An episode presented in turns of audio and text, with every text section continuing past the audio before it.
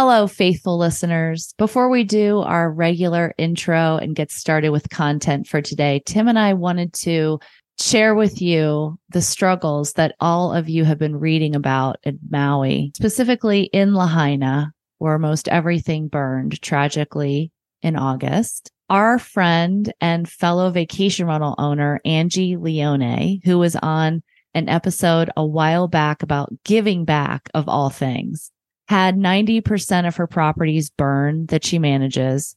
Luckily, her own house wasn't burned down, but she has employees who lost everything and they are really struggling to build it all back. And so Tim and I wanted to share a way that you can directly help Angie's staff and help their families build back their life in Lahaina. The way to do that is directly to donate to Angie on Venmo. It's Angela dash Leone dash nine. So A N G E L A dash L E O N E dash nine. Go ahead and friend her and then give all you can to help a fellow vacation rental manager who is the most positive person I know in our industry, has always helped others. If you listen to that episode we recorded with her many moons ago, she gives some of her vacation rental proceeds from every booking to needy kids around the globe. So let's help out Angie and give to help them recover from that tragedy.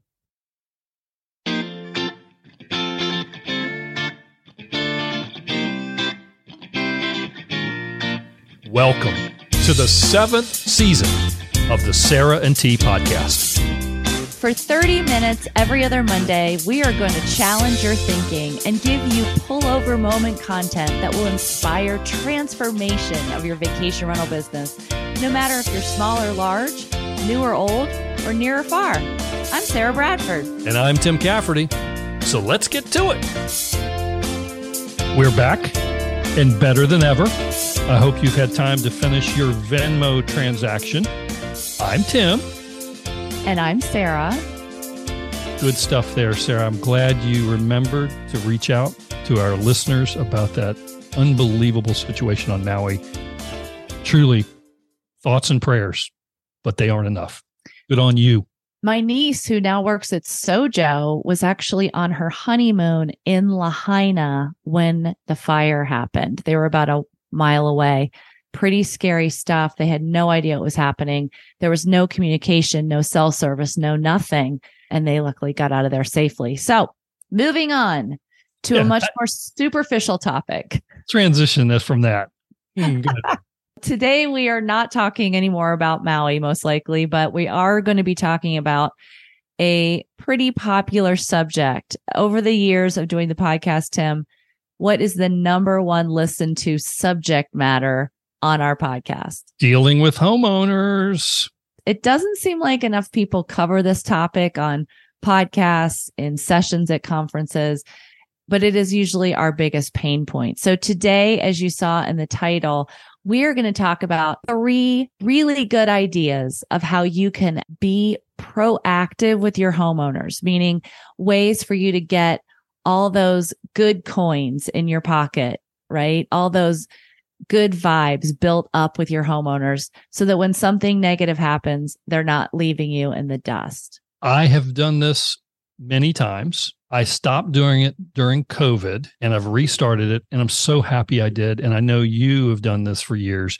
And that's homeowner gathering, some kind of social event, right? You know, I know that there's listeners out there right now that are thinking, oh, oh no, I'm not uh-uh. I don't even want to hear about this idea because I would never put my homeowners all in the same room.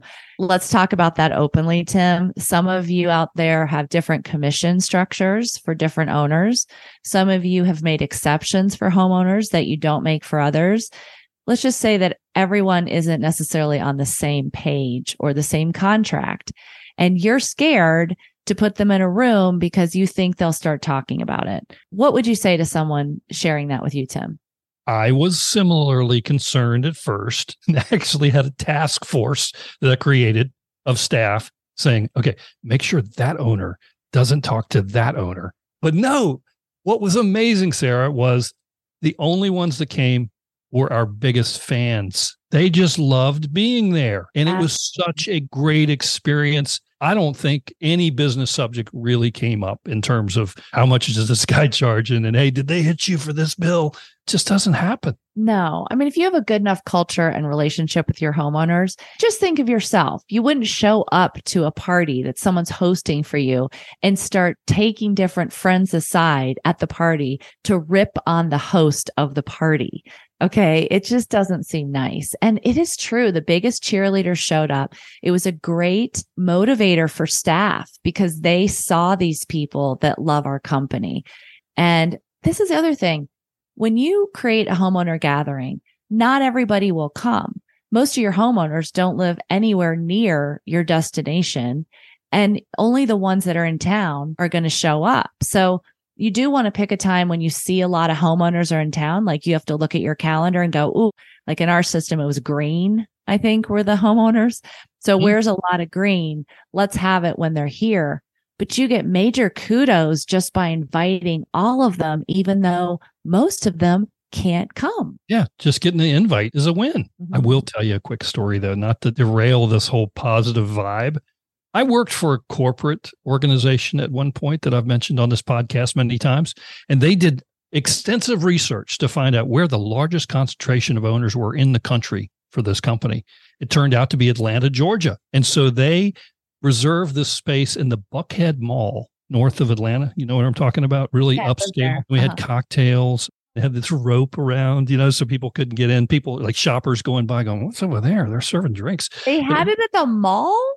They had at the mall and they had all the corporate officers fly in and they had the GMs and the region fly in, which was I was there. And I was sitting with the other GMs in the back as these owners are coming in from St. Simons, Georgia, and Destin, Florida, and these other places because they all lived around Atlanta.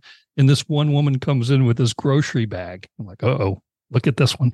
And she goes right up to the corporate officer and she reaches in the bag and she pulls that dirty air filter. No. And then she also had like a washcloth that was so worn you could see through it. Welcome to owner relations, corporate. Right. That I would dread that. But that's yeah. just a perfect example of not having great homeowner communication that they feel like they have to bring the filter and humiliate right. the crew. And no culture at all. So yes. that will not happen to you. But again, back to the point, making the date well in advance, create a nice invitation mail it to all of your owners. And mm-hmm. again, if they get in the mail, look what they're doing. We chose the right company. These guys are great. And, you know, have a happy hour cocktails. You can serve dinner if you want. And we're going to get into one of the best ideas around homeowner gatherings here in a second. But I want to say before we get to that, that it is so important you have staff there. If you have staff, I guess I should say. But if you own the vacation rental company, don't just be there as the hot shot that's there with them. Have your maintenance guys come, have your cleaners come, show them these people in person on both sides of that fence, right? And then prepare your staff for who's going to be there, explaining that your expectation for them is to talk with these people. You do not want to see three or four staff in a huddle like you were there at the Buckhead Mall. You want the staff to know that they're supposed to go up, give them roles about what they're supposed to do at the event and have them go speak and impress these homeowners. It goes a long way to set that expectation ahead of time. Absolutely. We just had one of these gatherings in the spring. We had it on the Saturday before Easter. So you do have to make some judgment calls. Ooh, is that a good day? I don't know. People might be doing some family stuff, but we had a great participation. But the two stars of the show, Ernie, the maintenance guy, who everybody wanted to talk to Ernie. Oh, I see your name on my work orders. You do such a good job for us. And Alex, the pool guy. Everybody wanted to talk to Alex, the pool guy. I love it. I've met both of those folks. Super good guys. I love talking to Ernie. The other thing is that we did do a prep, not only what we expected of staff, but we did go through everybody we thought we'd be there and talk about any landmines, meaning, remember this happened last week. Hey, Sarah, I don't know if you knew, but they found bugs in their sink or something, just so we're all ready. And if that owner said to me, especially, well, you know what happened last week, that I'm not sitting there going, no, what happened last week? So get all the preparation done, but do not fear homeowner gatherings. Put some money into this. If you spend five grand on this party, I'm not bothered. I feel like that is money well spent. That these homeowners, when you put a party on for them, they don't leave you the next week. I remember the owner came up to me and said, You heard about the drip pans, right? Yes, sir. I did hear about the drip pans and we've got a plan. But he became one of our biggest advocates. He talked to his neighbors about how great of a job we were doing and this party we had. And the guy said, Well, I never went to a party with my company. Sure right. enough, the owner called us up and said, I want, I want to hear about what you guys are doing for so and so. Exactly. Yeah. Especially if you do this during a big homeowner meeting, like one of those HOA meetings. If you manage a large building that has a bunch of condos, we had the party that weekend. So then all the homeowners, not just the ones on our program, were telling the other homeowners, Oh, we have to on Friday night, we're going to, you know, the Winter Park Lodging Company party. And they're like, What party is that? Oh, well, we, they manage our our condo. I mean, it's great name dropping. It looks awesome. Just do this, everyone. And and I want to bring up something I think Tim's going to also share is that okay, they might not sabotage you at the party and I'm pretty sure they won't, but they definitely probably want to give you thoughts and ideas. Like this is their moment, especially with the owner of the company you, Tim, it was me. This is their chance to say, Hey, I don't talk to you very much, but I have this idea of what you could do on Instagram. Okay. Or some other idea of what you should do with your washcloths. When you do these proactive events with homeowners, stay humble, be open, and just listen and don't get defensive. It doesn't matter if you don't agree. Let them get the chance to tell you what they think you should do. That's half of really the point of letting them do that. Does that make sense? I take it a little bit further than that. I always have a notepad in my back pocket. You want to really know that you got them? Pull out the notepad and say, "Do you mind if I take notes?" Oh gosh. Yes. And so that's Instagram. Yes, Instagram. Right. Yep. Oh, Tim, you are a one upper. And you know what? I bet your notebook, your little notepad has blue logo on it. It has Outer Banks blue and just could I take my Outer Banks blue notepad out and take notes on these fabulous ideas? Make sure I don't forget this because I'm going to see a lot of owners and I want to make sure I get with my marketing manager on this. so, so what's the new idea about homeowner gatherings that you liked that I did, Tim? Let's talk about it. Well, in my vernacular, they came for the roasted oysters. I don't make any bones about it. They came for the food, baby. The dip, the crab dip, and the cheese and the roasted oysters. They love that stuff. And we had a guy playing the guitar in the corners, kind of relaxed. But you know what? Never occurred to me. A speaker. Ah. Oh. Now we've had vendors come in, like the electric guy and the plumbing guy that might show up on the invoice every now and then and they they get to meet Butch the plumber. Oh man, yeah, you fixed my so and so. That's great but somebody who's like a keynote type speaker to talk about issues in your area, gold, baby. Yeah, maybe a local that you can't get to as easily. In Winter Park, we did the CEO of Winter Park Resort, Sky Foulkes. I asked him to come and I thought he'd say no. And he was like, sure, I'll come. Because, of course, it's advertising the resort to them. And the homeowners loved it. They got to socialize with him. And then he gave a formal speech about the plans at Winter Park Resort. I would say, Tim, if, if you're a smaller company or you just haven't figured out a guest speaker to have, for sure during the event, the height of the event, it's like I just went to a wedding. It's almost like you need to give a toast. You need to formally thank everyone.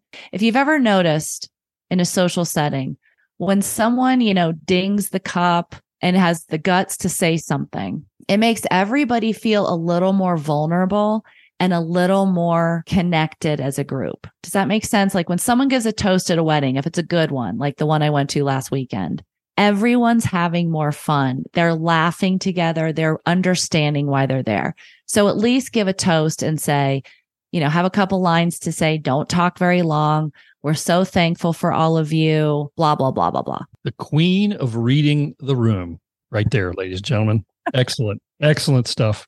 So we've got to get to a break here in a minute, but we got a couple of more things on this homeowner gathering before we get to the other two meaty parts of this uh, podcast. One of them is obvious. Make sure everybody's wearing a name tag.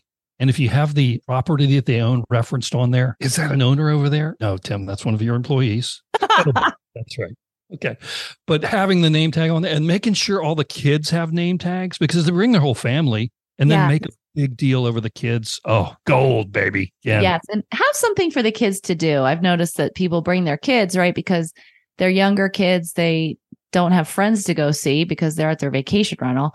So have something for the kids to do. The parents will appreciate that. Make sure someone's greeting them when they get there, someone from the staff.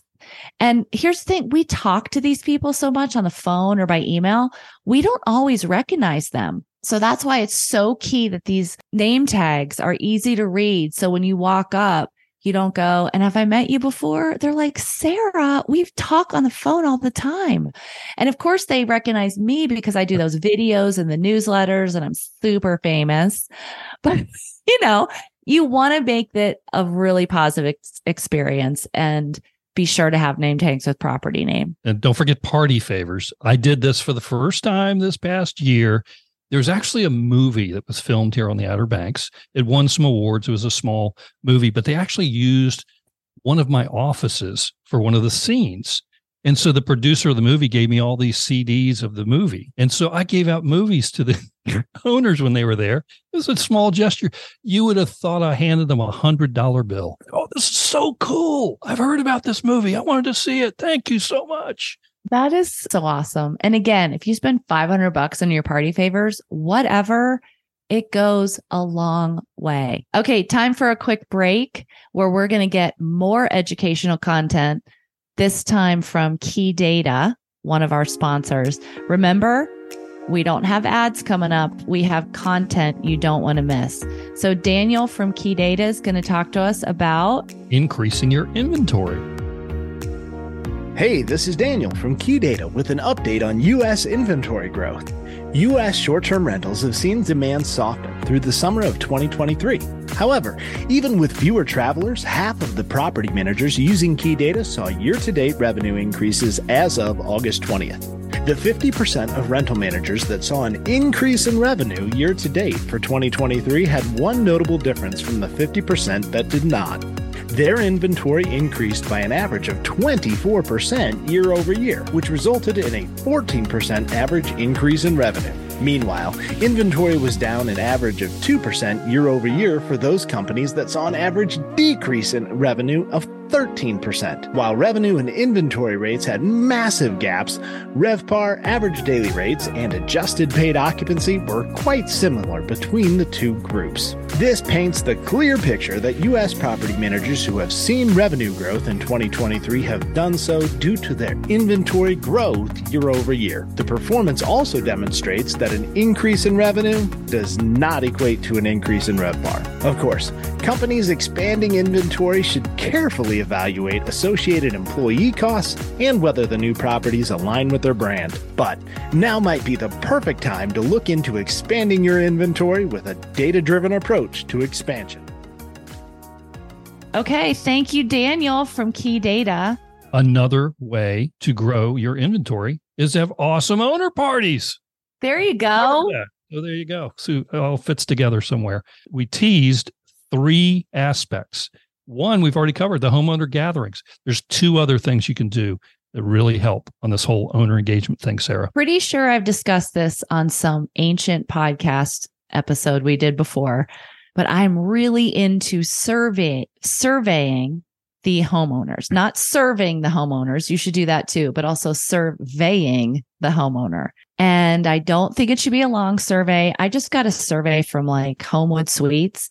It was, I swear, it was 20 different screens. I finally gave up. But because if you say anything less than seven, then they give you this whole slew of questions like, what didn't you find clean? Well, where was it? Well, what happened? It's like, stop it. I just thought you wanted to know if I was happy or not with my stay. Please My explain your is- answer. Yeah, please explain your answer. I don't, I don't have to. Yeah, I don't even want to be doing this. So when you survey your homeowners, I believe that you should survey them twice a year after a big season, or it's kind of two lull points if you have them. We used to do it in May after the ski season, and then we did it in October after the summer. And you send a very simple survey out, maybe Survey Monkeys, what we used to use, something easy. It says, you know, this is from us. Will you please take this two question survey? It should take you less than three minutes, something very direct. Ask them if you could or were asked by family and friends, would you recommend fill in company name? And you put one to 10. It's the net promoter score, right? Very simple. Second question Why did you rate us what you did above? Please share things you like about us or what you want to improve about us. And there's a free form. Done, done, done. Nothing else. And then you send them a reminder because in those systems, you can send reminders to the non respondents and do that for maybe a couple weeks. And then, you know, you want to sit down and analyze that. Tim, what do you think about surveying? I like how you just put it open ended survey where they have a free form essay. That's sort of like an open invitation to let them tell you how to run your business.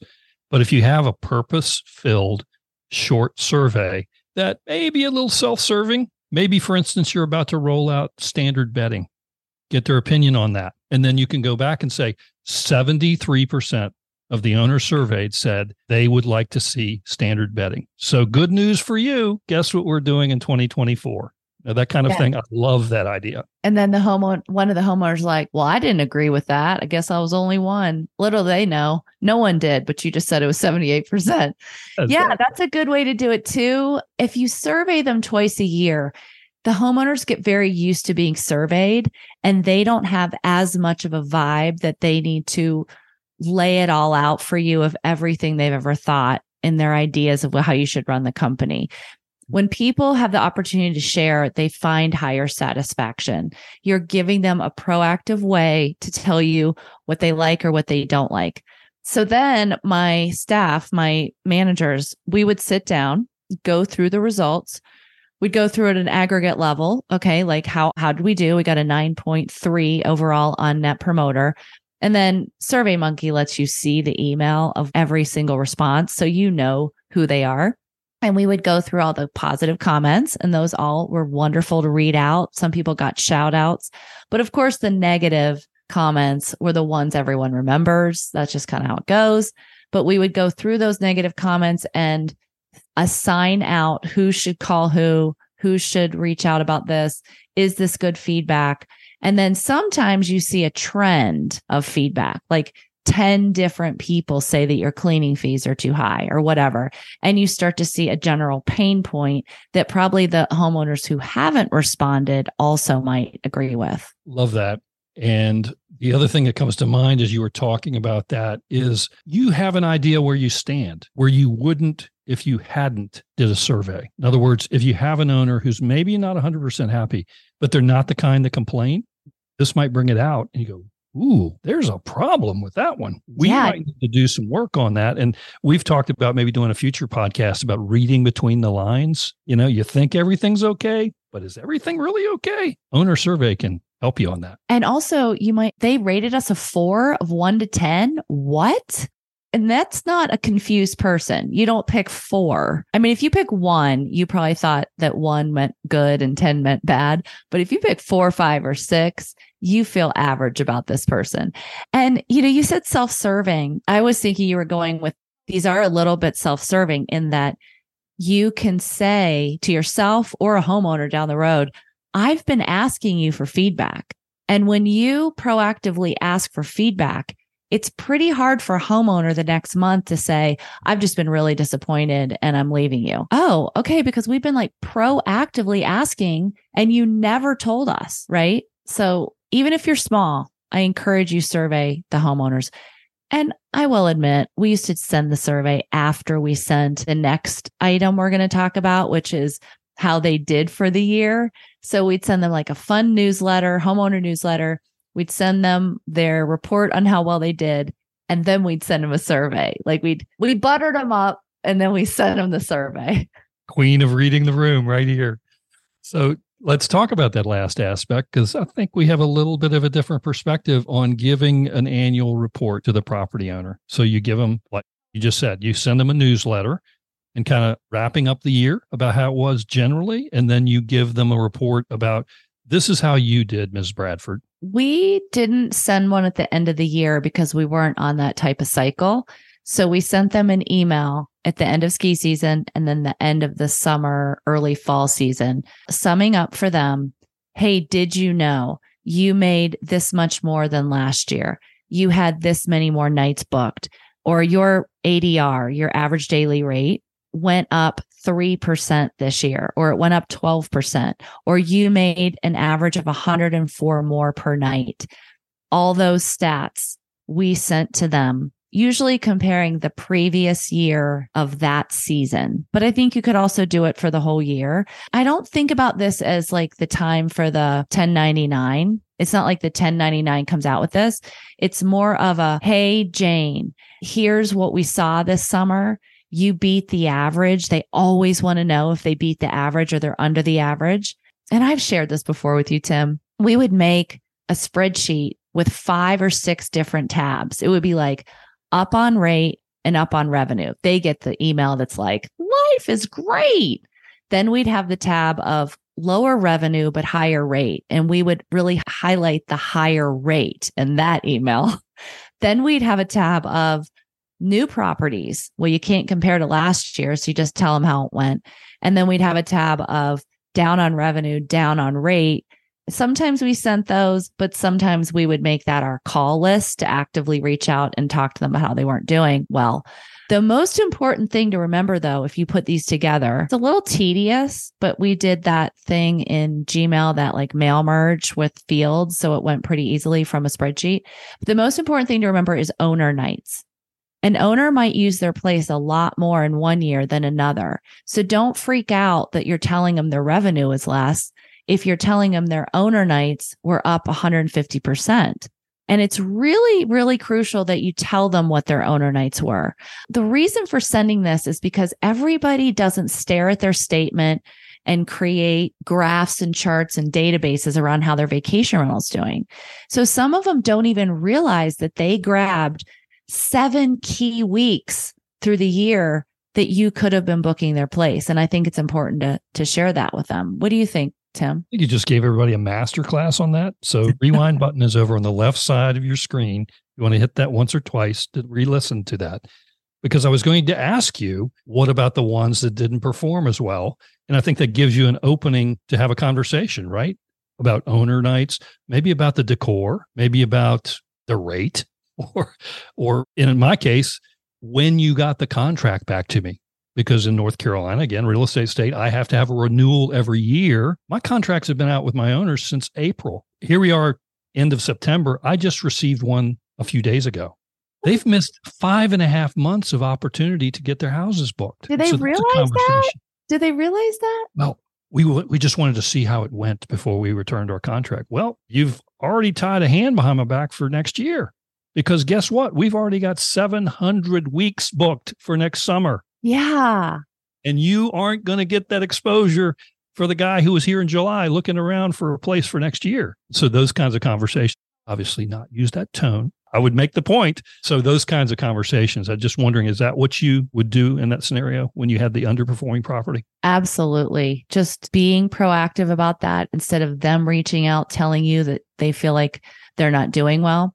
And on the flip side, telling them that they did better than last year is often a shock because they just got those that money every month. They got their money, they got their money. They aren't adding it all up. A lot of people don't.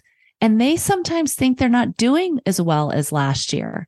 Sometimes. And then you look at yeah, and this is like your alert to be like, "Hey, we made you a $100 more per night and we booked more nights and your revenue is up 26%. Like it's pretty hard to leave a company that's sending you that kind of data because it also sends the message to them that you're looking at the data.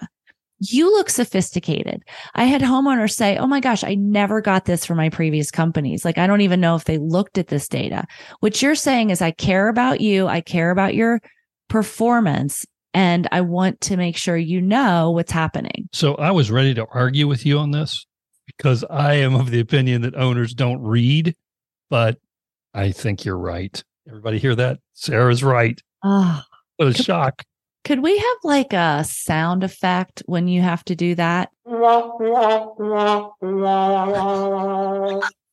love it. That's uh, that's about the way I feel. you guys know that we see each other on Zoom. I cannot see all of her head anymore on the screen. Oh yeah. Wait, let me move the Yeah, screen. no, oh, there it is. It's, swol- it's swollen. Tim had to tell me two times this week that I was right and he was wrong. So I'm really doing well. Okay, good. All right. Anything else you want to rub in on me here? So we've covered homeowner gatherings, surveys, and annual reports. Sounds like a great recipe for success to me. Well, I don't get to do these things anymore since we sold our companies. So I want to hear about your homeowner gatherings, your surveys, and your annual reports this year. So maybe in a month or two, Tim, you report back to us on how it all went. Yes, ma'am. Will do. All right. That's what we have for you today. At least pick one of these three items and go get them with your homeowners. People are coming after your homeowners every day with phone calls, even, but also email, mailers, realtors may be getting paid off to suggest somebody else. Hold those homeowners tight. They are how you make money and how you're successful in your business. Be sure to like us on Facebook, Instagram, and LinkedIn. We're posting a lot there these days with little tips and tricks about how to run your vacation rental company. And of course, we'd love a review. If any of you would take the time to write a review on your favorite podcast app, we read those and it really fills our heart with joy, doesn't it, TM? Does. I might even be able to arrange an autographed picture from Sarah. Don't go that far, okay? If you have an app, hit the subscribe button so you don't miss any content whenever we put out a new episode. Appreciate you listening. See you next time. So long, everybody. Bye bye, Tim. You've just listened to Sarah and T, the Professional Vacation Rental Managers podcast, hosted by Tim Cafferty of Outer Banks Blue and Sandbridge Blue, and Sarah Bradford, former owner of two vacation rental companies in Colorado, now advising other VR companies to thrive and grow.